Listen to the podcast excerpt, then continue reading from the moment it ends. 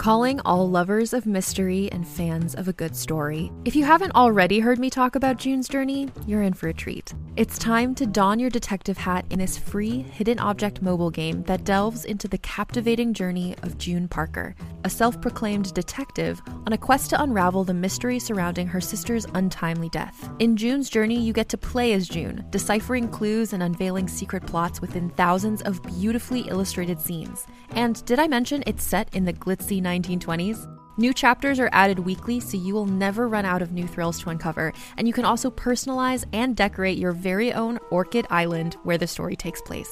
How sharp are your detective skills? Find out when you download June's Journey on your Android or iOS device, or play online via Facebook games. Your detective journey awaits.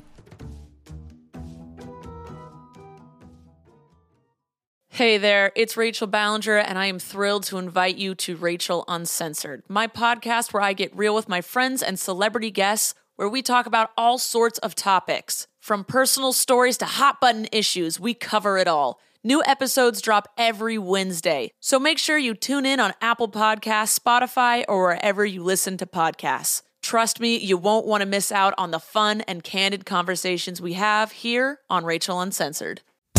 Hi, I'm Keegan. And I'm Madigan. And you're listening to Your Angry Neighborhood Feminist. You're doing the mini? Oh, shut up. This is a podcast where we explore the world through our own personal feminist perspectives. That it is. It is. And boy, do we got some shit to talk about today. What a week it has been. Buckle in, everybody. And you know, I really haven't watched the Oscars in such a long time. Like, I haven't sat down to watch the Oscars. Did you watch? Yes. I did not. Yeah. I was working. I wasn't even really planning on it, but we had some friends who were like, hey, do you want to come over for a barbecue on Sunday? And we were like, well, that happens to be the Oscars. And they were like, oh, okay, well, Oscar party. Yeah. Then. And I was like, great. Okay, that sounds great. Yeah, I was working, and then my mom called me, and I was stressing because it was later, and I'm trying to get dinner done, and Max was just coming back into town and all this stuff. And she calls me, and she was like, Did you see what happened with Will Smith and Chris Rock? And I was like, no, I'm fucking busy. No, I don't care what happened. And she didn't tell me anything. She was like, okay, well, Google it. And when you have a chance, call me, because I know you're going to have some opinions about it. This situation stirred up such strong opinions in me. Such a shitstorm in everybody. I was very surprised, actually, by how annoyed I was by this situation. I really was. I was just at the end of the day, whatever. It's rich people, whatever. Rich people problems. Yeah. Yeah. So it shouldn't matter that much, but it actually really triggered me in a big way. I have a weird thing just in general with displays of violence and anger that make me incredibly uncomfortable.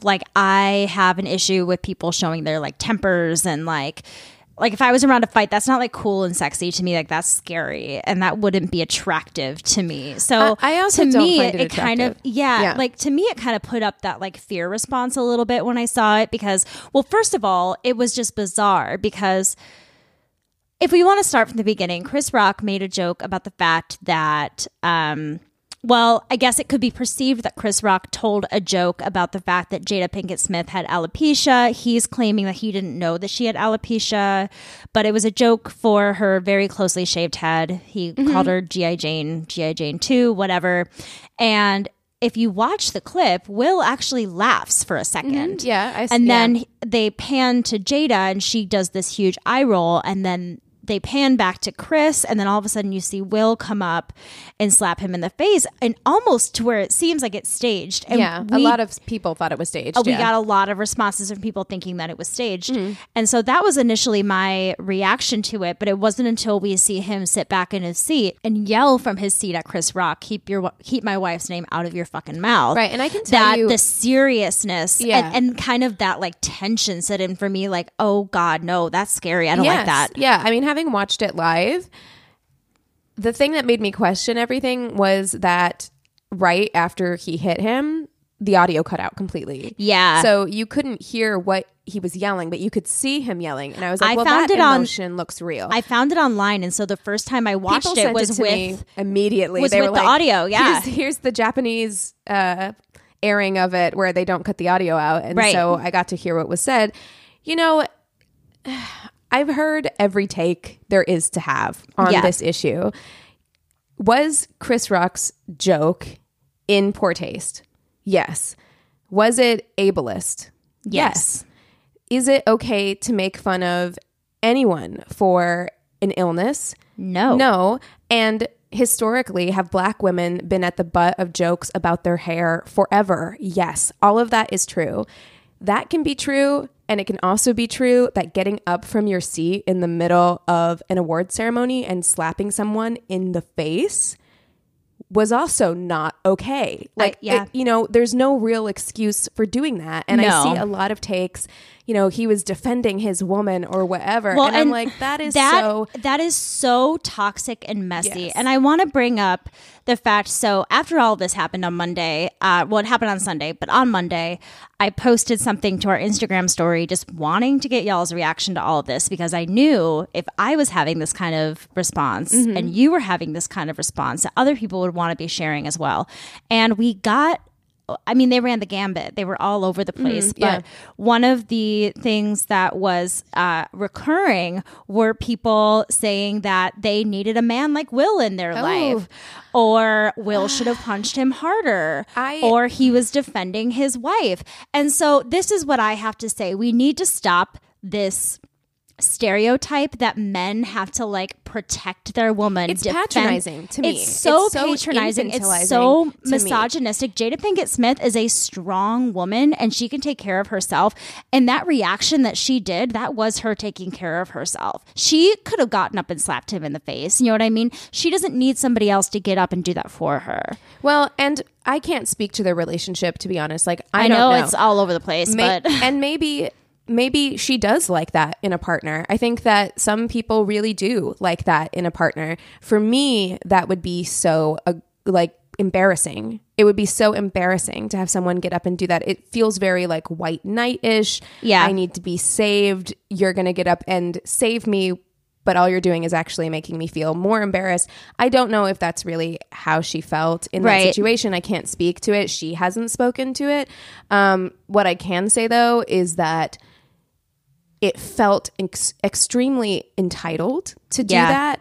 It felt very selfish that like your reaction, your emotions, because that's the thing I've seen a lot too, is people being like, well, just because you're a celebrity doesn't mean you can't have emotions or, you know, feel things or react badly. But if someone wasn't a celebrity and did that, they would have been arrested and carried out of there immediately. Well, and your human reaction to a situation doesn't take precedent over everybody else's feelings and experience and safety. And you have put a damper on a night that should have been, for some people, the most important night of their careers, right? You know, or their lives.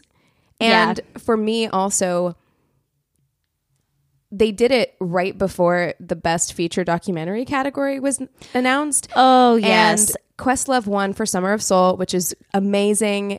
Definitely go watch Summer of Soul if you haven't seen it. I think it's still on Hulu. Yeah. It's so good. But and he gave a beautiful speech as well. But he was crying. His mom is crying. But it was completely overshadowed by this moment. No one was even paying attention. Everybody was on their phones. Tweeting and looking at what's going on. Yeah. Right? And for me, I've seen a lot of people being part of the Black community kind of point to this and say, well, culturally, XYZ, you know, that this is how you would respond to defend your woman, right?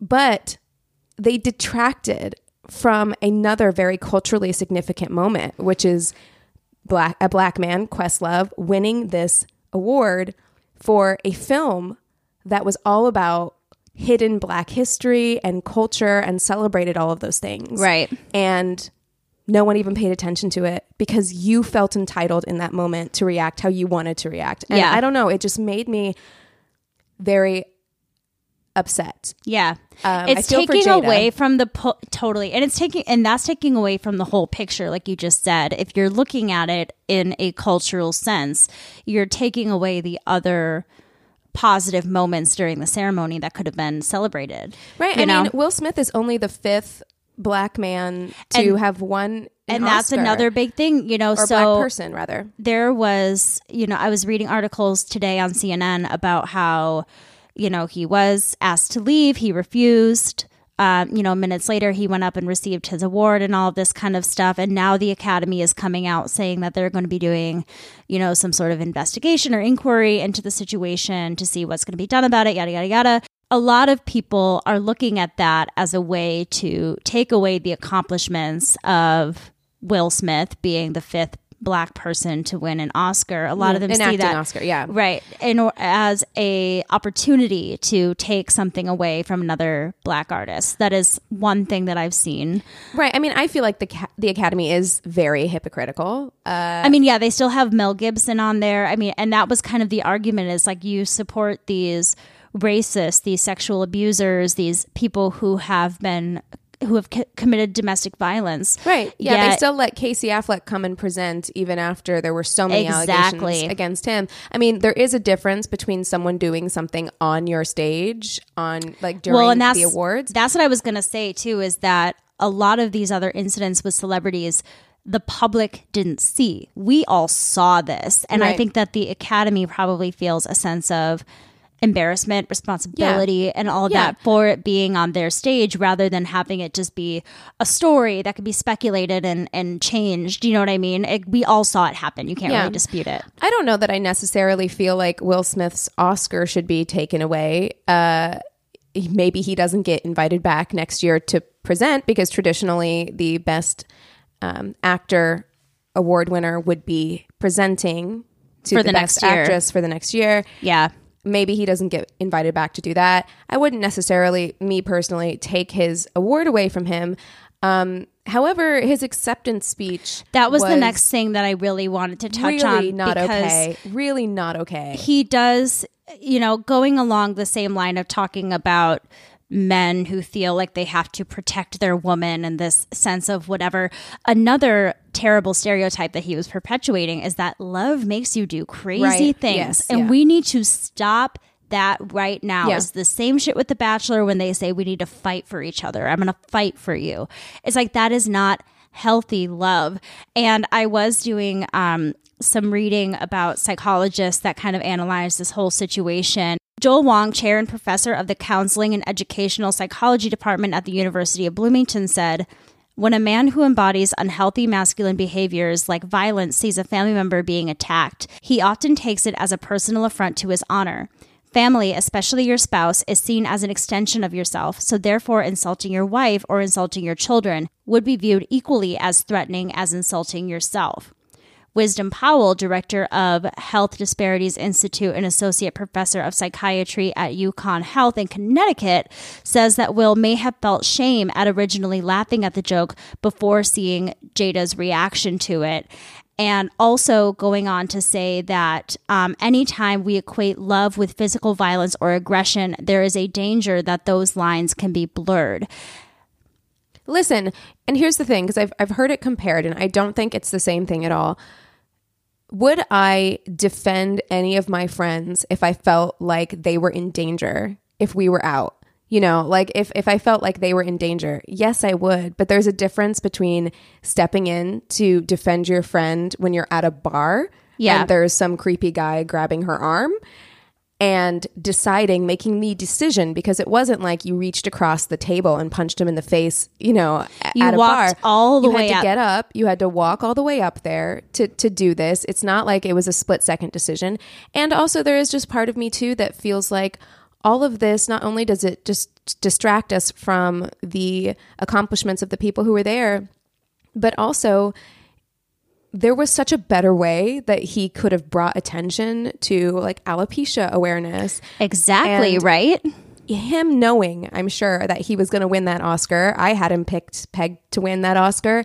That him knowing that, I feel like he should have been more aware of the opportunities that he would have had to take Chris Rock down to size. But see, to me, that's what's almost a little bit scary, because I don't think that he had it. To me, it looks like his temper took over his foresight. You know what I mean? That feeling, that rush of emotion overtook that level of reasoning in his mind. You know what I mean? Yeah, it's frustrating to see someone behave that way. It is. Just because it's just like, oh my God, there were so many ways that you could have handled this in a better way. Like so many ways. And I know that there are a lot of comedians now who are like, well, what's going to happen? Like the Oscars have always been one big roast. Like what's going to happen when people just feel emboldened to walk up on stage and punch somebody because they didn't like a joke they told about them. Exactly. You know? Exactly. I do want to share one other thing that Dr. Wong has said. He says, it's very important that men say they don't participate in these kinds of things. We want to celebrate the goodness of men and also express concern when men exhibit behavior that conforms to unhealthy masculine norms. And they also go on to talk about how adults must teach their children the value in being vulnerable and how to use their words in conflict. And I think that that's something that, you know, is still so prevalent in raising young boys, is this idea of being tough and not being vulnerable. And that kind of goes into our whole discussion we've had many times about toxic masculinity, where that's why a lot of times when men feel that overwhelming sense of emotion, they're not taught to be vulnerable or to have other responses. A lot of times men are taught to have more of a physical response. And the way to kind of combat that is by other men coming forward and saying they don't do that. I don't condone that behavior, and so on and so forth. So that this whole bystander effect kind of goes away. Right. Because while Will Smith slapping Chris Rock in the face at the Oscars on the surface doesn't really look like it could be anything to have us talk about domestic violence or violence against women or anything. Like on the surface, it doesn't look like that. But I still think it's really important to talk about toxic traits and behaviors that people display and how it can be viewed to the rest of the world. You know, there were articles I was reading about women feeling very triggered by that moment and things like that. And so I feel like anyone's experience and how they perceived that action is valid. Right. Yeah. And I'd like to add, you know, I've seen a lot of takes from members of the Black community, and I don't pretend to represent the Black community in any way. I only represent myself. However, there were a lot of people saying, well, this is what we do in our culture. Right. If you insult our woman, this is what we do in our culture. Well, he's from Philly and, you know, that's what happens and things like that. And I just want to point out that just because something is culturally acceptable or has been culturally acceptable for a long time doesn't mean it's without fault at all. Doesn't mean that it shouldn't be examined and or changed. And I think that kind of display of masculinity as strength, like that's what you have to do to be a strong husband, a protector, is not the way that we want to go. It's not the path that I think we should continue down. It's not beneficial to us. And that's how I feel. I don't think that it's doing a disservice to the Black community. I feel that way because I love my community and I don't want to see that kind of response to a situation like that, and us just write it off as right. I think for a lot of people, and you and I most definitely, we have a very strong belief that violence is never the answer. And I know that's thrown around a lot, but I truly believe that. I think that if push comes to shove and you have to actually defend yourself physically, yes, do so. You know, take self-defense classes, know how to protect yourself. But I think that in the coming generations, teaching our boys to be vulnerable and to find strength in that vulnerability instead of finding strength in physical violence or anything like that. Like that's what's going to change this whole toxic culture that we're experiencing. Yeah. And I also do want to point out, because I've seen a lot of takes that are like, well, but what about when that Nazi Richard Spencer got punched in the face? Everybody thought that was okay. He's a Nazi. Let's pause for a second and consider nuance. That's the thing too. Where Chris Rock is not a Nazi. Right. I mean, and so, but you hear things like violence is never the answer. I would counter argue that racism is violence. So there's a difference between someone getting in your face and calling you the N-word at a gas station and getting hit than getting up on stage because you didn't like a joke and slapping somebody. There's nuance to those situations. It's kind of like what's her face getting pied in the face. What's her name? There was like a group of gay activists at a time where like the people that would go out and speak like their anti-gay speech or whatever, they would go up on stage and give them a pie in the face, things like that. Yeah, here I mean, for that. Listen, and you might think that that's hypocritical, but I do feel like there are shades of gray in these situations that need to be examined, and nobody, for whatever reason, wants to look at any nuance. And I can say this: it's a nuanced situation. Chris Rock's joke was insensitive and ableist, and Will Smith's reaction to that joke was inappropriate. Period. Yeah, that's it. But I have to say, I do appreciate the fact that within all of this, there has been more talk about Jada Pinkett Smith's experience with alopecia and alopecia as a whole, talking about it being an autoimmune disease and explaining what it is. I think anytime that there can be any sort of positive or educating moment from a negative experience, it's a good one. So if anything, I think that it's helped a lot of people understand more about that condition and things like that because of everything that happened. Yeah. We don't have to be Team Will or Team Chris. We can be Team Jada or Team Questlove. I was just going to say, I'm Team no one. So let's say Queen Teslove. No, that's not what Team Questlove. Yeah. I can talk. I'm a podcaster. Let's take a quick break, and we will be back with the rest of our stories.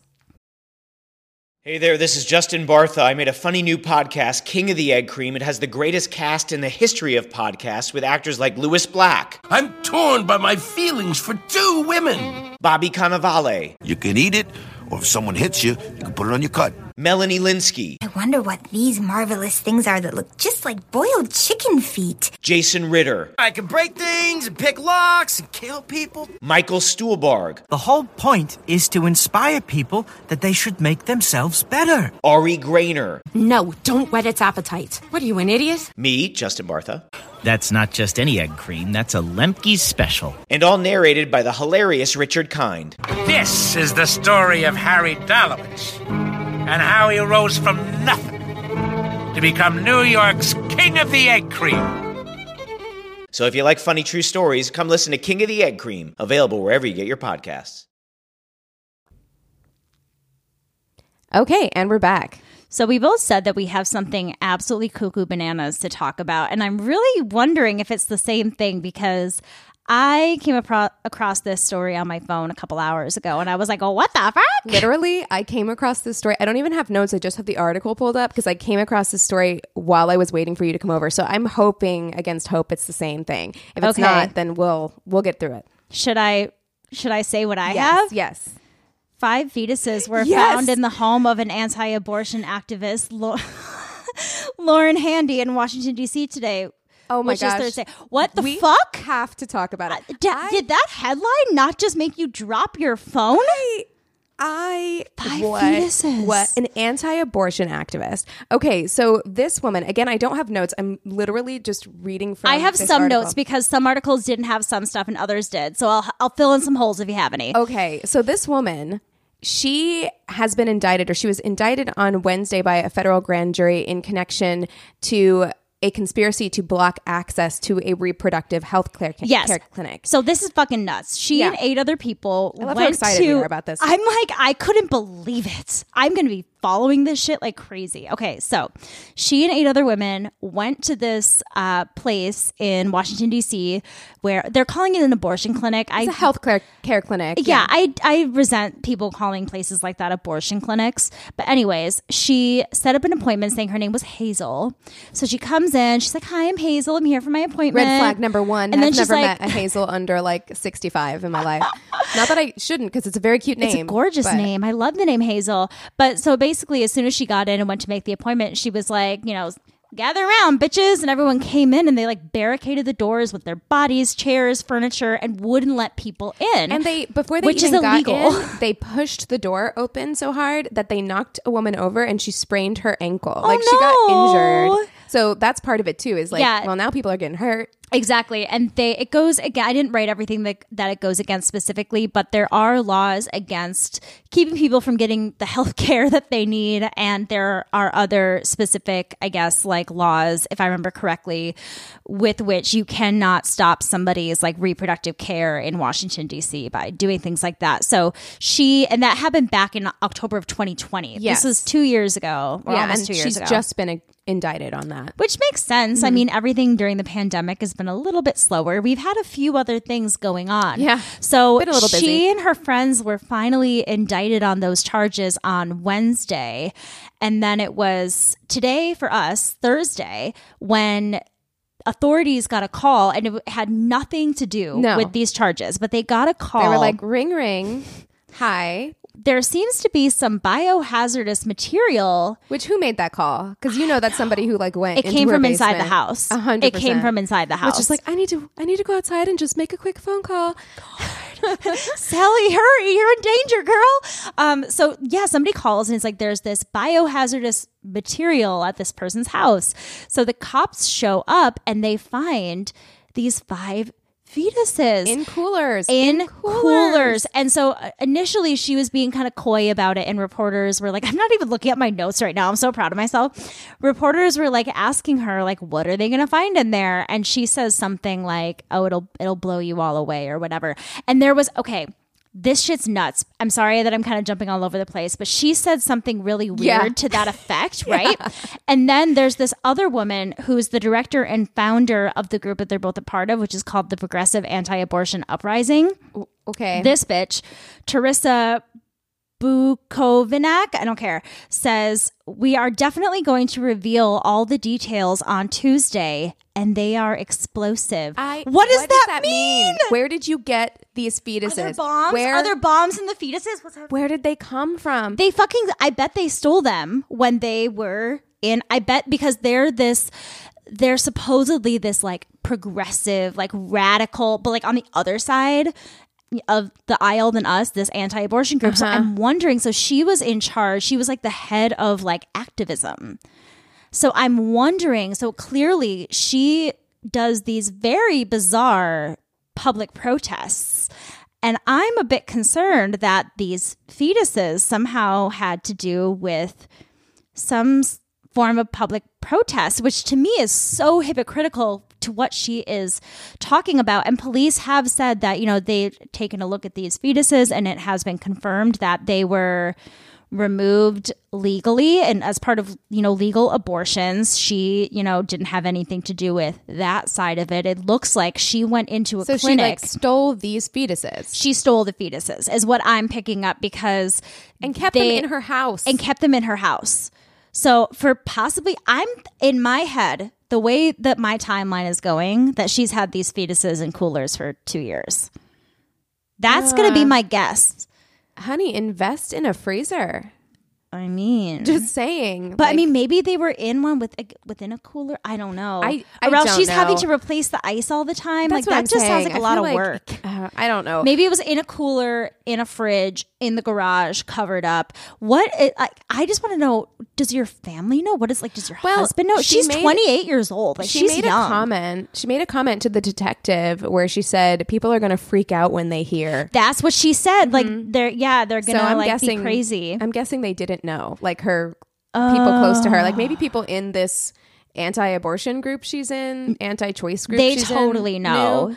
But it sounds like she, and I'm not using this as an excuse whatsoever, but it does kind of sound like she may be struggling with some mental health issues. A bit of her background, she was like pulled by a group of friends to pray in front of an abortion clinic. And ever since then, she felt that, you know, she has devoted her life to saving God's unborn children and so on and so forth. I mean, that just sounds like being radicalized to me. Yeah. Or like, but it also kind of sounds, you know what I mean? But I don't know if maybe she had some underlying issue where something as simple as praying in front of an abortion clinic could make her delusional to that point. I don't know. But she also started her own Catholic television network in 2017 called Mercy Missions. I mean, to be honest with you, this very much sounds like I think I knew people who could have done things like this, because to me, it's just extreme radicalization that can happen when you're inundated in a religion. Not saying anything about, but even but I think that it's not even just religious anymore. It's also very political. I think that but all that stuff is tied up together now. Exactly. Like Christianity and the far right are so like intertwined in so many ways these days that you have to kind of, if you're a religious person, you almost have to kind of fight against that part of it. Yeah. So it wouldn't surprise me if it's like political ideations, religious ideations, and all those things together possibly some other mental stuff going on with her. I don't know, because all of that is so unbelievably extreme and inhumane and horrible. And I know we're both like freaking out right now, like, oh my God, this is fucking crazy. But it's also so fucked up and terrible and hypocritical. I don't want anyone to. Oh no, they know us. Yeah. Like, they know us. Please know that even if we're kind of like have some nervous laughter over here, it's also just because this story came out of nowhere and it's so wild. Like, I mean, I saw the headline and I was like, pardon? Come again? Especially because it's so hypocritical. Yeah. It's so hypocritical. You're here to save these unborn children, allegedly.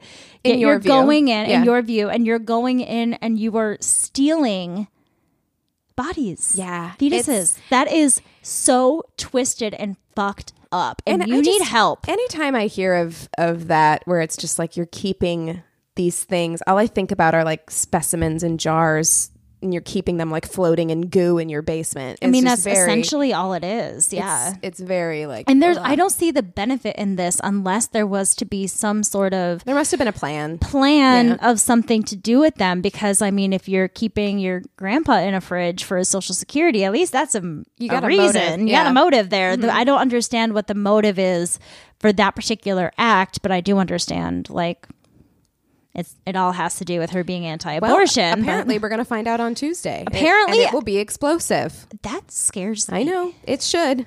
Well, we will keep you up to date about that situation. I did want to end on just a positive note really, really quickly. Please. And that is, okay, back in September of 2021, right before Lil Nas X released his album Montero, he did this whole photo shoot where he was like posing as a pregnant person, and it was he had this baby registry, right?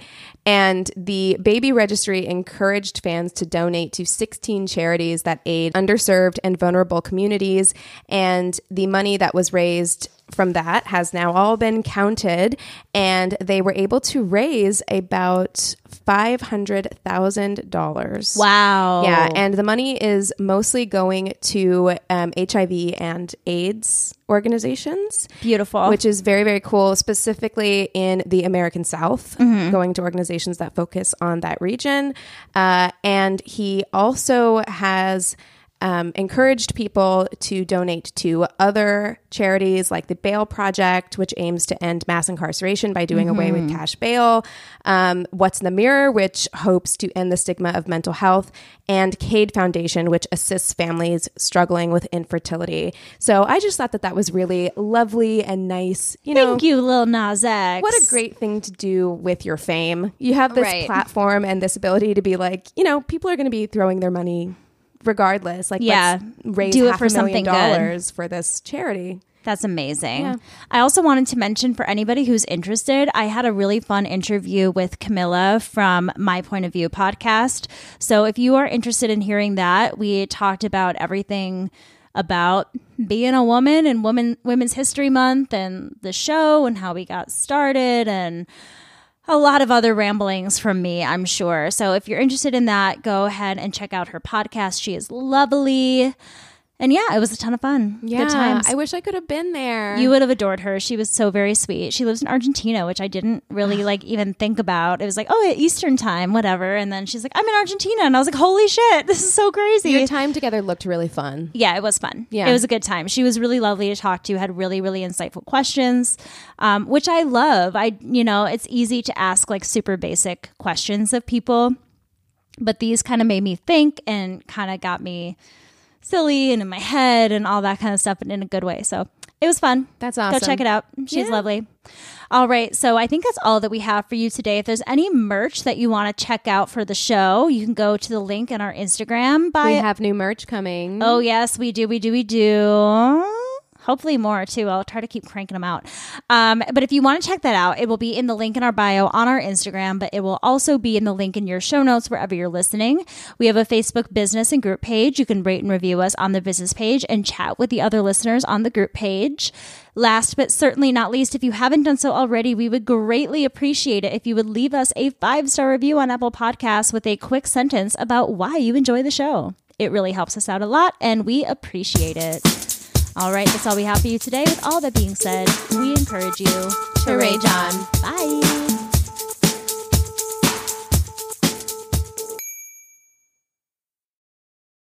Hey there, it's Rachel Ballinger, and I am extremely excited to invite you to Rachel Uncensored. It's my podcast where I sit down and get real with my friends and celebrity guests, where we talk about all sorts of topics. And sometimes we might be under the influence when we do so. We cover things from personal stories to hot-button issues. And it's the only place on the internet you can find an uncensored version of me. It's a side of me that you might not have seen before because it's not the most family or brand friendly. But don't worry, I'm still sort of slightly a decent human being. If you're intrigued, then make sure you check it out. New episodes drop every Wednesday. You can find it on Apple Podcasts, Spotify, or wherever you listen to podcasts. Trust me, you won't want to miss out on the fun and candid conversations we have here on Rachel Uncensored.